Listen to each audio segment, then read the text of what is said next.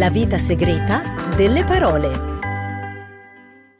Buongiorno e ben ritrovate ascoltatrici e ascoltatori, questa è la Vita Segreta delle Parole, la trasmissione in cui il linguaggio sboccia come un fiore fra i rovi della comunicazione quotidiana. Hai spoilerato. E come sentite, cari amici, con me c'è Polidizionario, l'intelligenza artificiale più colta ma anche più polemica del mondo. Guarda, oggi ti chiamerò Polemidizionario. Mi piace. Sai che lo sospettavo? Per fortuna con noi però ci sarà anche la nostra cacciatrice di parole Lianna Gatti e la nostra esperta linguistica di oggi Irena Vipice da Varsavia. Comunque poi Poli, hai ragione, ho spoilerato in apertura la parola di oggi che è fiore. Dai Poli, attiva le tue subroutine etimologiche e parlaci di questa parola così comune, ma anche così interessante. Fiore deriva dal latino flos, floris, che a sua volta viene da una radice pre-indoeuropea bel, con significato di gonfiare, sbocciare, che si ritrova sia nel greco fillon, foglia, sia nell'alto tedesco bluojan, fiorire, sia nell'inglese attuale bloom, germoglio, e blo, soffiare. Grazie Poli. Quindi fiore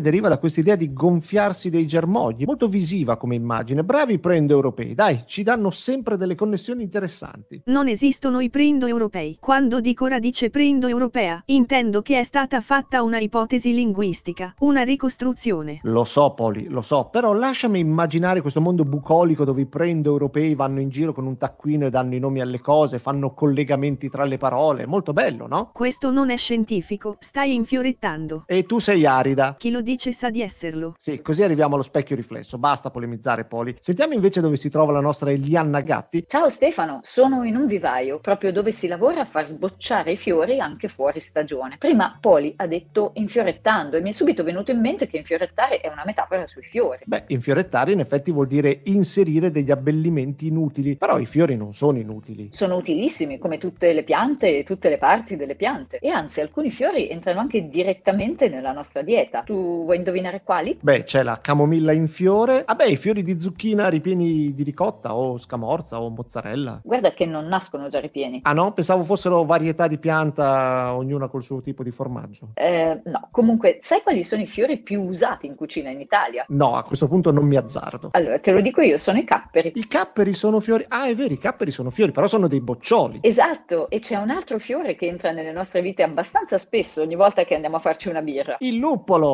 Il luppolo! Dai, prima o poi la faremo la puntata sulla birra, lo giuro. Ormai non ci credo più. Amici ascoltatori e ascoltatrici, scriveteci sui social, richiedete la puntata sulla birra che forse a quel punto Stefano si sentirà costretto a farla davvero. Senti Stefano, nella dispensa però ci sono anche fiori però metaforici, come il fior di farina o la farina fioretto, insomma si intendeva la parte migliore della farina, divisa dalla crusca. In effetti in inglese farina si dice flour col mio fantastico accento oxfordiano, anzi come dicono i filologi oxoniense, proprio per questo motivo. Ed è interessante perché questo uso di fiore per indicare la parte migliore di qualcosa si trova in tanti modi di dire, come il fior fiore o nel fiore degli anni. È vero Elianna, e lo sai che antologia in greco significa raccolta di fiori e vuol dire proprio raccolta delle migliori pagine di un autore, come se fosse un mazzo composto dai migliori scritti? Che bello, un mazzolino di pagine, già, già molto poetico.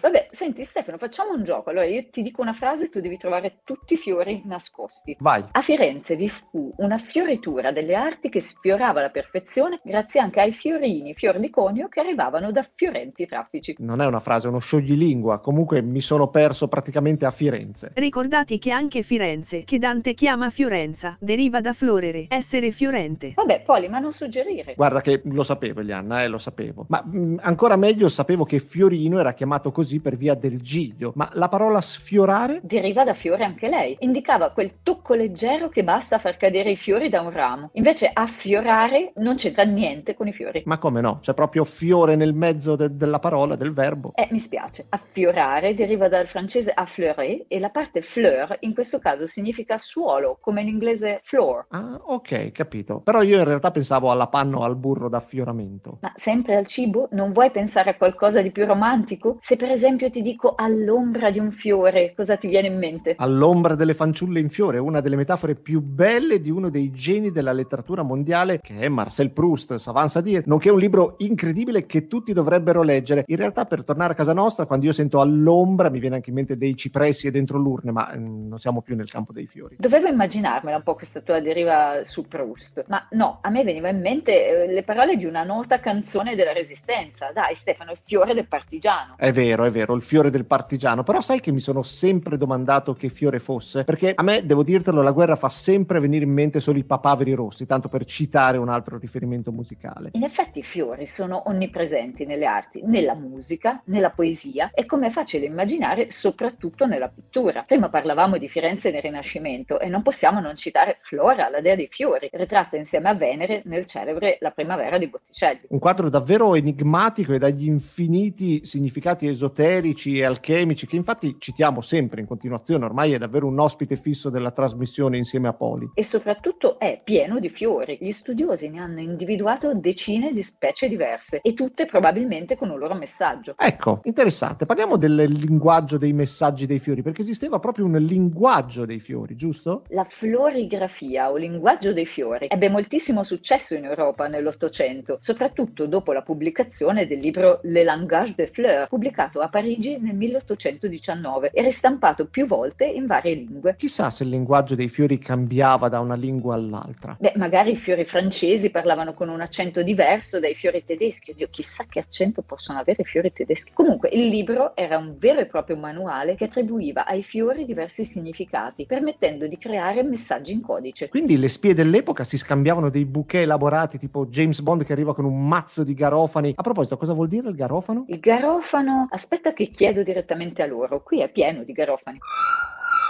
Ecco, dicono il mio cuore è a pezzi per te. Oh, come romantico. Però non è proprio utilissimo come messaggio per le spie. Non c'è qualcosa, un fiore che significa mandate gli elicotteri o liberate il kraken?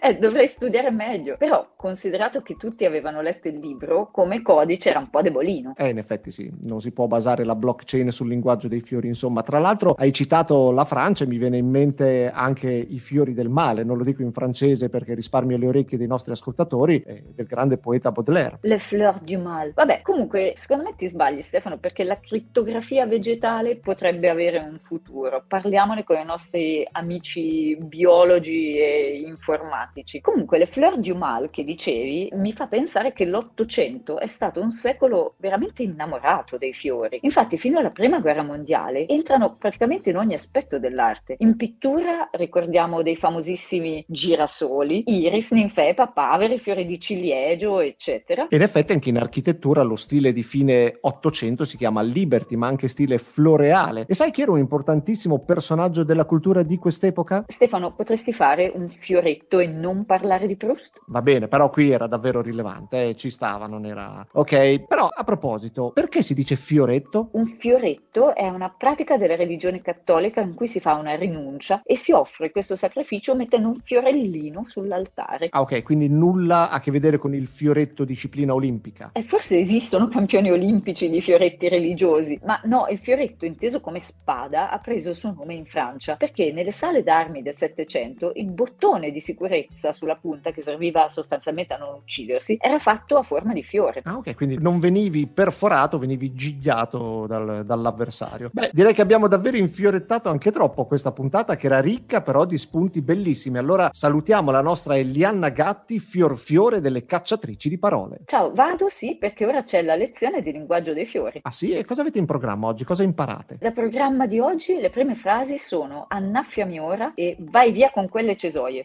Eh sì, direi frasi davvero importanti, un po' arrogantelle ma importanti per la vita dei fiori. Noi invece andiamo a scoprire come si dice fiore in polacco e tutte le implicazioni di questa parola nella cultura polacca con la nostra esperta linguistica di oggi, Irena Vipic. Ciao, grazie mille per l'invito, che bello essere qui. Fiore purtroppo non è una di quelle parole che vengono capite all'istante in polacco. Ci sono parole simili, che sono arrivate dal latino, ma non sono proprio comuni, come i nomi Flora e Florian, o la parola floristica, che è la scienza che ricerca e descrive le piante di una determinata regione. Ma per capire davvero la scena floreale in Polonia, dovete imparare questa parola, kwiat. Kwiat significa fiore in polacco e deriva dal proto-indoeuropeo. La radice è quoito, che significa bianco o brillante, attraverso il protoslavico kvet. In origine probabilmente si usava per fiori bianchi e brillanti. Kviat è importante perché è una radice da cui partono molte altre parole. Kwiaciarnia, il negozio di fiori. Kwitnąć, sbocciare. Kwietnik, aiuola. E la mia preferita? Kwiecień, ovvero aprile. Kwiecień mi piace perché è un bellissimo esempio di come il linguaggio abbia le sue origini nella natura. I nomi dei mesi in polacco, con due eccezioni, raccontano esattamente cosa succede nella natura in quel mese e il nome kwiecień dice che in aprile i fiori sbocciano. Curiosamente, una parola molto simile in ceco, kwieteń, significa maggio, forse perché i polacchi e i cechi osservavano fiori di tipo diverso. Sto inventando, ma chissà. Kwiecień ci rivela anche che i fiori sono molto importanti nella nostra cultura e questo si vede bene nella nostra arte popolare. I fiori compaiono ricamati sui vestiti, intagliati sui mobili, dipinti sulla ceramica. E diverse regioni della Polonia usano diversi fiori per questi motivi ornamentali. Nella regione della Kasciubia nel nord si usano la centaurea, la campanula e il non ti scordar di me, mentre nella regione di Podhale, nel sud, si preferiscono la carlina bianca il Giglio Martagone o la Stella Alpina. Potete vederli tutti se venite in Polonia. E se venite in Polonia e se vi piacciono le sfide, ci sono dei tipi di fiori che sono più elusivi da trovare di quelli ricamati. In estate potete andare alla ricerca del fiore della felce, Kwiat paproci. Fiorisce brevemente alla vigilia del solstizio d'estate e se lo trovate vi porterà fortuna e ricchezza. Se venite in inverno, date un'occhiata alle finestre delle case. Dovete cercare le case più vecchie, con gli infissi di legno. Quando l'aria umida dell'interno della casa entra in contatto con il vetro che è sotto zero, vedrete comparire dei disegni fantastici e decorativi, o come li chiamiamo in Polonia, dei fiori di ghiaccio, lodove kwiaty. È molto bello da vedere, ma purtroppo significa anche che la casa non è molto ben isolata. Ed è per questo che è diventato raro, perché le persone sostituiscono le loro finestre artistiche e poetiche con delle finestre più funzionali. In ogni caso, quando visitate la Polonia fate attenzione ai fiori, ce ne sono di tutti i tipi. Ci vediamo! E siamo arrivati in chiusura della parola di questa settimana, che è fiore, che avete ascoltato assieme a noi. Io vi ringrazio per averci accompagnato in questa digressione floreale. Ringrazio come sempre Lianna Gatti, Polidizionario e tutti gli ospiti che ci hanno aiutato a realizzare questa puntata. Vi ricordo che La vita segreta delle parole potete ascoltarlo anche in podcast sulla vostra piattaforma preferita e abbiamo adesso anche un canale Instagram dove potete comunicare con noi, sempre ovviamente La vita segreta delle parole. Alla prossima settimana! La vita segreta delle parole.